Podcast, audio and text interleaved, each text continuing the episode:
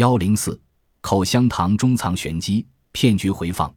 李先生是一名纺织公司的新员工，辛辛苦苦工作，工资刚刚够养家的。一天下班回家，李先生看到单位门口有一个流动某某牌口香糖专卖车。李先生平时在单位老抽烟，抽完烟之后嘴里面的浓浓的烟味很是让人反感。李先生一看是世界知名品牌在促销，索性就买了一盒。天哪，我的运气太好了。这是李先生在当地购买口香糖发现里面有一张奖票后的第一感觉。他稳定情绪后再次核对了奖票上的内容。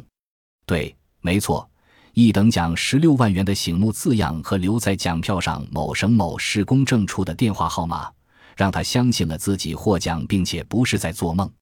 李先生拨通了留在奖票上该市公证处的电话号码，电话接通后，一位姓张的女士在反复核对奖票内容后，肯定了李先生中奖一事，并再三强调绿建公司举办的这次活动于当天下午十六时结束，希望李先生尽快办理相关手续，并称公证处可以代办。李先生需按他们提供的银行账号交一千二百元公证费，公证处再将十六万元现金寄给他。李先生欣喜万分，正准备给对方寄款时，家人劝他先打电话一二三一五咨询一下。